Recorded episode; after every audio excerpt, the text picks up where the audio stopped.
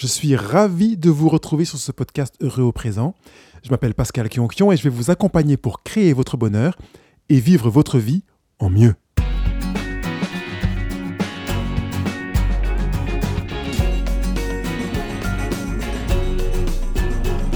Aujourd'hui, je vous demande d'être productif. Donc soyez productif. Et pour que ce soit bien clair, on va prendre le temps de bien s'expliquer. Bonjour les heureux, bonjour les heureuses, ravi de vous retrouver pour euh, cette étape encore qui s'ouvre sur cette dernière ligne droite des 30 jours pour vivre heureux.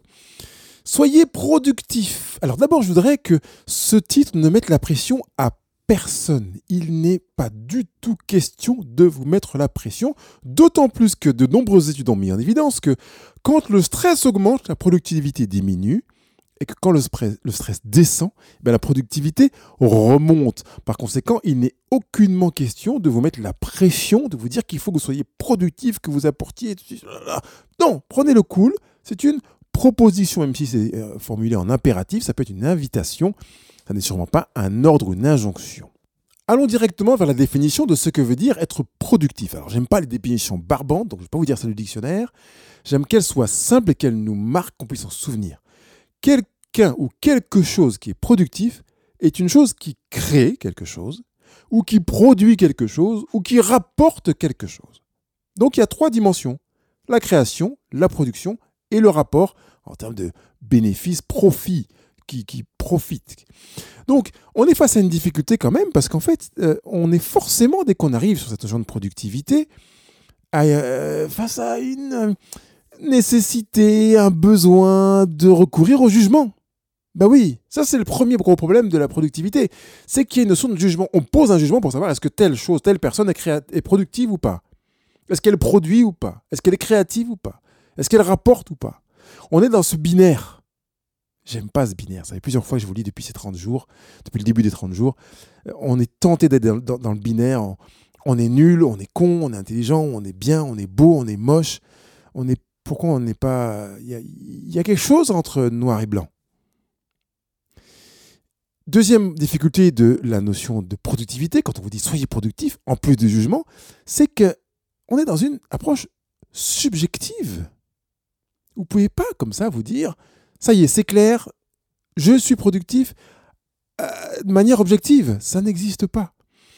Et généralement, la notion de productivité, elle est soit jugée par l'extérieur, quand on est dans le travail, c'est votre patron, c'est votre chef, votre supérieur, je sais pas quoi, qui va évaluer votre productivité, ou parfois c'est fait intérieurement, et on peut généralement, je le souhaite, être satisfait en disant j'ai été productif, une approche subjective en disant c'est vrai, je sais que c'est subjectif, c'est ma lecture de la situation, mais je pense avoir été productif, et parfois toujours avec cette notion subjective, eh ben, de se dire bah oui, euh, j'ai voulu, mais vu, que vu que je pense que j'ai pas été productif, vu le regard extérieur, puis vu même mon regard intérieur fait que j'ai le sentiment de pas être productif. Donc on est sur quelque chose qui peut être parfois dans cette notion de productivité, quand on nous invite à être productif, qui peut être parfois générateur soit d'épanouissement, de satisfaction, de bonheur, en disant oui, je suis quelqu'un de productif, je suis dans les clous, le regard extérieur valide ce sentiment de, productivité, et mon regard intérieur aussi, et parfois ça peut être carrément l'inverse, de dire bah, en fait je vaux rien parce que j'arrive pas, je suis pas dans les clous, je suis pas dans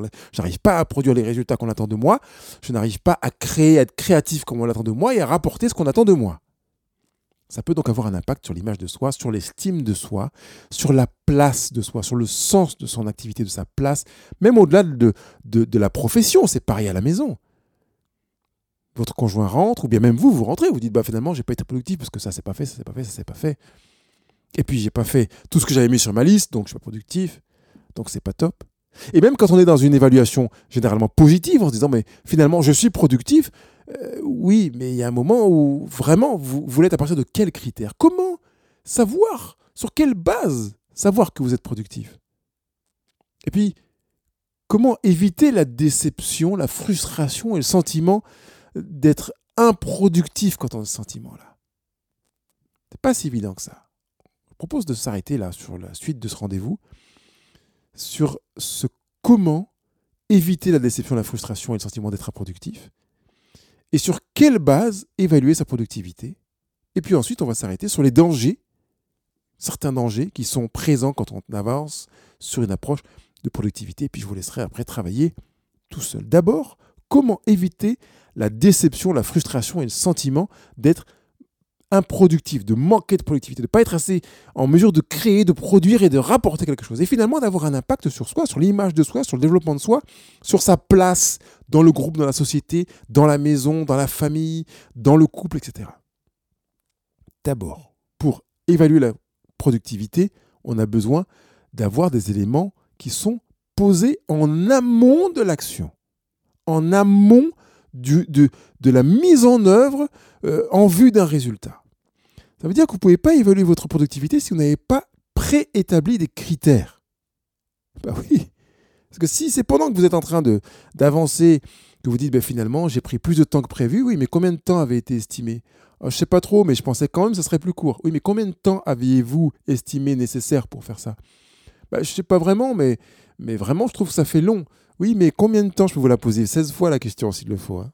Combien de temps aviez-vous en amont évalué nécessaire pour faire ce que vous aviez à faire Si l'établissement des critères ne sont pas faits en amont, vous êtes dans une approche subjectivisante, je dirais dire.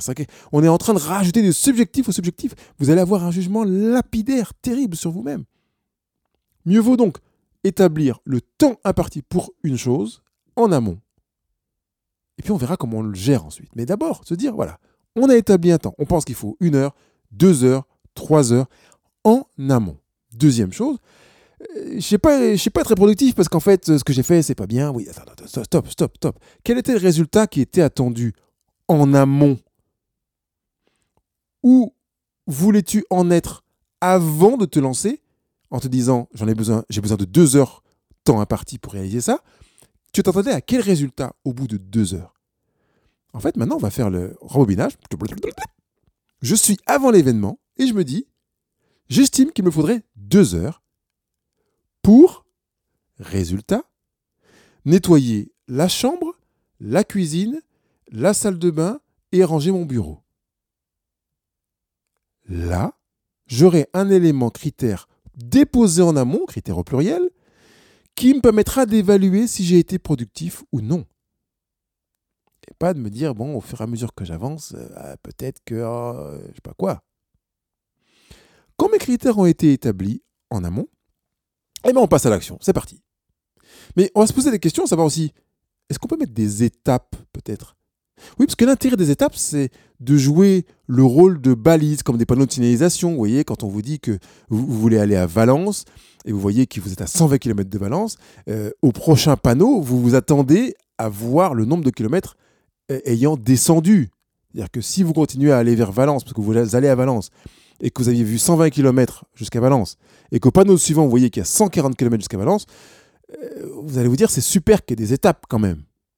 Quand vous établissez vos critères d'évaluation en amont, établissez également des étapes en vous disant, voilà, je pense que, pour reprendre le même exemple, je pense que pour faire le ménage, je sais plus ce que j'ai dit, la chambre, le salon, le bureau et je ne sais pas quoi, eh bien, je pense que la chambre, j'en ai à peu près pour, allez, 45 minutes.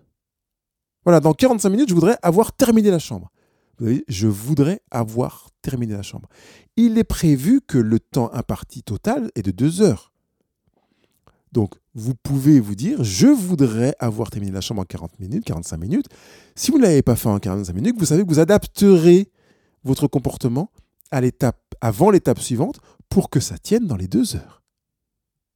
Ça veut dire aussi que vous êtes conscient qu'il y a des choses que vous allez faire plus vite que d'autres, d'autres que vous allez faire bien plus appliquées que d'autres et que vous pourrez ne faire ça que si vous avez posé des étapes. Parce que c'est pas au bout d'une heure 55 que vous allez vous dire purée mince, il me reste encore le bureau. Ah non. Si vous voulez être productif, vous allez établir des étapes qui vous permettront de voir où vous en êtes par rapport entre votre point de départ et votre point d'arrivée. Où vous en êtes entre votre point de départ et votre point d'arrivée. J'estime que la chambre faut 45 minutes. Le salon, c'est un peu plus rapide. Alors, on va dire 30 minutes. Le bureau, c'est un vrai fourre-tout. Il faut bien que je réserve, euh, allez, on va dire, pareil, 45 minutes. Ça veut dire qu'il me reste que tant de minutes pour faire. Donc, alors peut-être que je vais réagencer les choses autrement et changer mes étapes pour. Peut-être que je vais réévaluer le temps imparti. Peut-être que deux heures, c'est trop court. Je vais rajouter un quart d'heure ou une demi-heure. Vous voyez, ce travail fait en amont permet, avec les étapes, d'évaluer non seulement le temps qu'on estime imparti avec le résultat qui est attendu, mais aussi, grâce aux étapes, eh bien, euh, mieux euh, estimer si le temps imparti est juste ou pas. Et même pendant qu'on est dans l'action, on peut continuer à faire des réglages, à faire ce qu'on appelle des évaluations. Et notamment, un des avantages de l'évaluation, c'est de nourrir la gratitude. Alors, je ne sais pas, je vais pas m'arrêter encore sur la gratitude parce que vous allez me dire que je vous saoule à vous en parler aussi régulièrement, mais c'est vraiment une semence qui participe à faire fleurir des forêts de bonheur, des champs de, bonheur considérables. Donc, allez-y, dans l'évaluation de la gratitude. Vous avez terminé la chambre dans le temps qui vous était imparti. Yes, génial, là, je suis content, vraiment, j'ai réussi à terminer la chambre dans ce temps-là. Bon, maintenant, on attaque le salon. Le salon, on a dit une demi-heure. Allez, c'est parti pour la demi-heure, on y va. Bon, super, j'ai déjà fait ça, ça s'est fait, ça s'est fait, ça, j'ai besoin de passer moins de temps que ça pour ça, et ça. Je vous dis pour la vie quotidienne, mais c'est aussi valable au boulot. Hein. Vous faire la même chose au boulot. Si vous voulez être plus productif, il y a quand même des petites astuces qu'on peut rajouter et que je ne pas encore évoquées, je ne les ai même pas mises sur mes notes. C'est de vous dire je coupe le téléphone, je ne réponds pas, on met en mode ne pas déranger. L'avantage sur un téléphone, c'est que vous mettez en mode ne pas déranger, mais s'il y a un appel d'urgence, parce que votre mari, votre conjoint, votre enfant, je ne sais pas qui, a besoin, a un problème, il peut vous attendre quand même. Mais vous êtes coupé du monde. Il n'y a pas de possibilité de vous trouver si vous n'êtes pas joignable. Sauf cas d'urgence, vous pouvez décider de mettre une porte de secours, une issue de secours. Mais du coup, vous ne aurez pas dérangé. Je continue. Euh, proposer, proposer, j'ai mis ça sur ma fiche de notes pour dire que finalement, quand j'ai évalué et que j'ai manifesté ma gratitude et que j'ai conscience de l'état, de l'écart entre le résultat attendu et là où j'en suis, eh bien, je vais proposer des aménagements. Je l'ai déjà évoqué tout à l'heure. Donc, je ne m'arrête pas beaucoup là-dessus. Je propose des améliorations.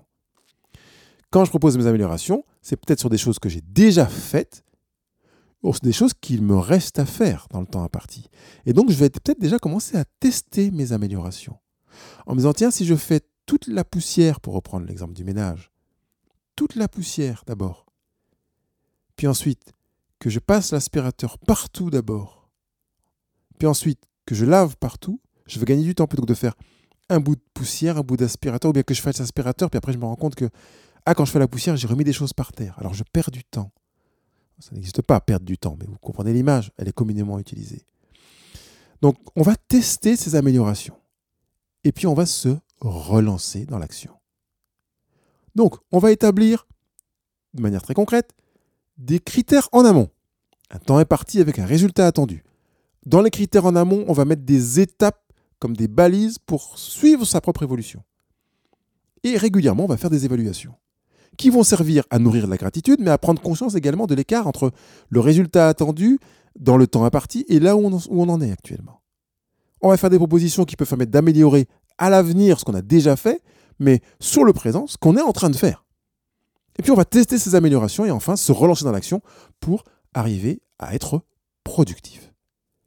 Vous pouvez utiliser cette étape, ces éléments que je vous ai donnés pour construire un peu plus de productivité chez vous, dans ce que vous faites, que ce soit au boulot, que ce soit en, aidant votre enfant à faire ses devoirs, que ce soit en, faisant votre lessive, votre passage, ou, au travail, dans votre bureau, euh, au magasin, que sais-je. Encore une fois, pour augmenter votre productivité, coupez les canaux d'arrivée vers vous. Hein, que ce soit Internet, téléphone, les sources de distraction.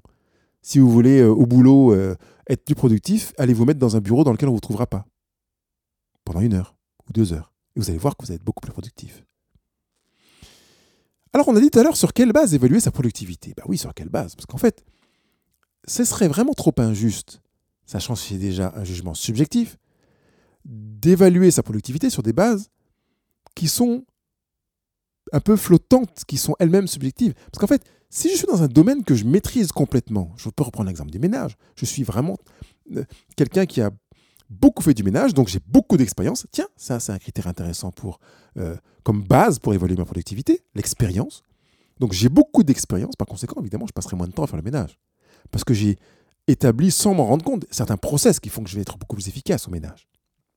Par contre, euh, quand il s'agit peut-être de m'occuper de tondre la pelouse dans le jardin, bah, je vais prendre beaucoup plus de temps parce que je l'ai quasiment jamais fait. C'est la première fois que j'ai la pelouse Donc je sais pas trop comment m'y prendre. Et puis et puis il y a le fil de la, de la tondeuse qui galère. Puis j'ai oublié de mettre de l'essence dans, dans, la tondeuse si c'est une, essence, une tondeuse à fil. Et puis j'ai pas pensé à enlever tout ce qui était dans la pelouse. Et, et, du coup, euh, voilà. Et puis j'ai pas euh, éteint mon téléphone. Ah, j'ai dit attention, attention, coupez-vous des sources d'entrée dans votre activité pour augmenter la productivité. Je vais le redire, je pense, avant la fin de ce rendez-vous parce que je sais qu'on a besoin de l'entendre. Mais un autre critère, c'est la maîtrise. Donc, si je ne maîtrise pas complètement le domaine, eh bien, il va falloir que j'adapte mon évaluation à cette base de maîtrise, maîtrise moyenne ou des de ce qui m'est confié ou de ce que j'ai choisi de faire.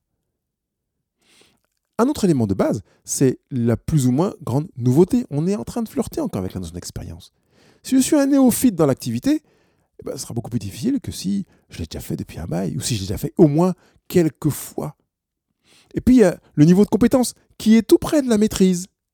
Je suis dans un domaine dans lequel ça, c'est mon truc. Ou bien ça, c'est pas mon truc.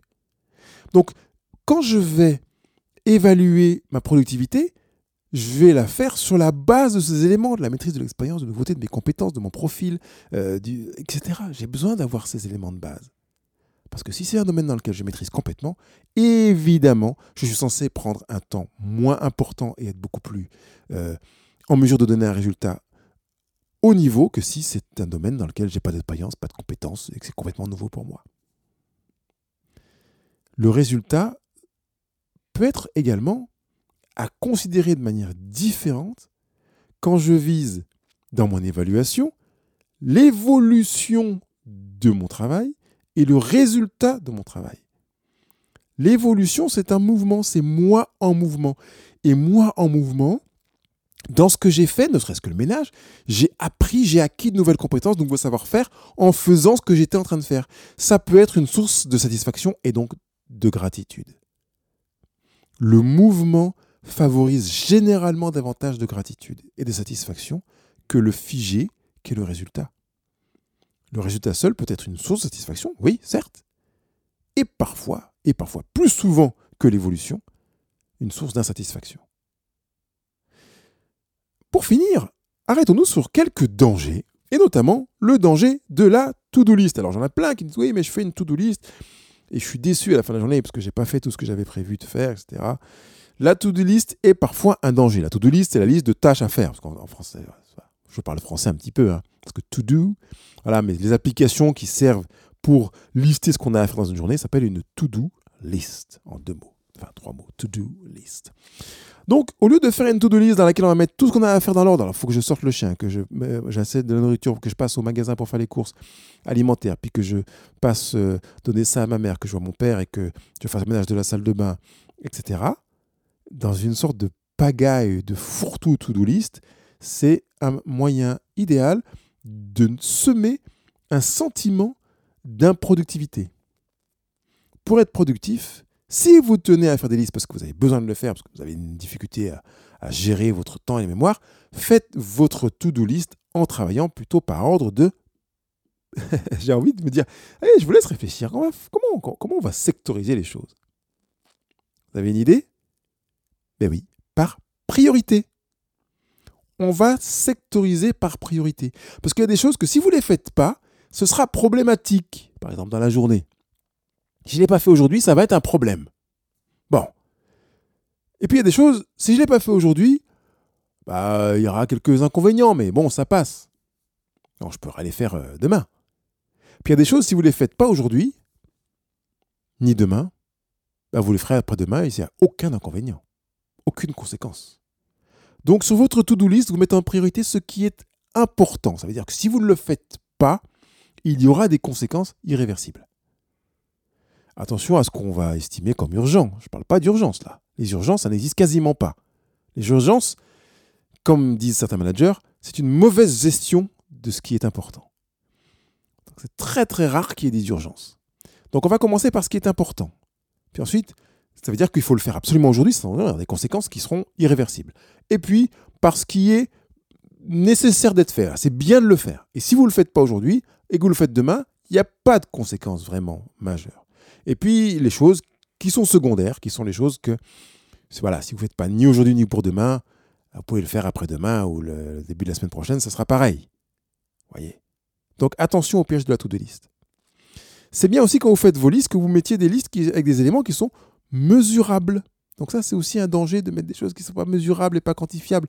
Parce qu'en fait, vous ne savez pas vraiment quand est-ce que vous avez terminé, où est-ce que vous en êtes. Parce que si vous dites euh, écrire mon roman, euh, oui, c'est pas mesurable ni quantifiable, ça. Par contre, si vous dites que vous voulez dans la journée avoir écrit 6 pages ou 10 pages de votre roman, là, c'est mesurable et quantifiable. L'avantage de l'avoir quantifié, mesuré, c'est que ça va nourrir la gratitude quand vous aurez écrit vos 10 pages. Et puis ça peut aussi servir de moteur, de vous dire, je vais écrire mes 10 pages, et tant que je n'ai pas terminé mes 10 pages, j'avance. Alors que si vous avez dit avancer sur mon roman, bah ouais, vous aurez avancé sur votre roman, et vous aurez peut-être l'insatisfaction d'avoir écrit 6 pages, et puis peut-être l'insatisfaction d'avoir écrit 15 pages, parce que vous auriez pu en écrire plus, bien sûr, vous auriez pu en écrire plus de 15. C'est important, en amont, d'établir vos critères et de ne pas vous retrouver devant des listes avec des éléments non mesurables et non quantifiables. Un autre danger, c'est de donner la priorité à ce qui vous fait plaisir. Alors vous aimez bien ça, donc vous allez le faire en premier. Voilà, je vais faire d'abord ça, parce que ça, ça, j'aime bien. Attention. Peut-être, j'aime pas les carottes, mais si vous aimez les carottes, utilisez ce que vous aimez bien quand vous avez fait d'abord ce qui est important. Ce qui est important passe avant les carottes.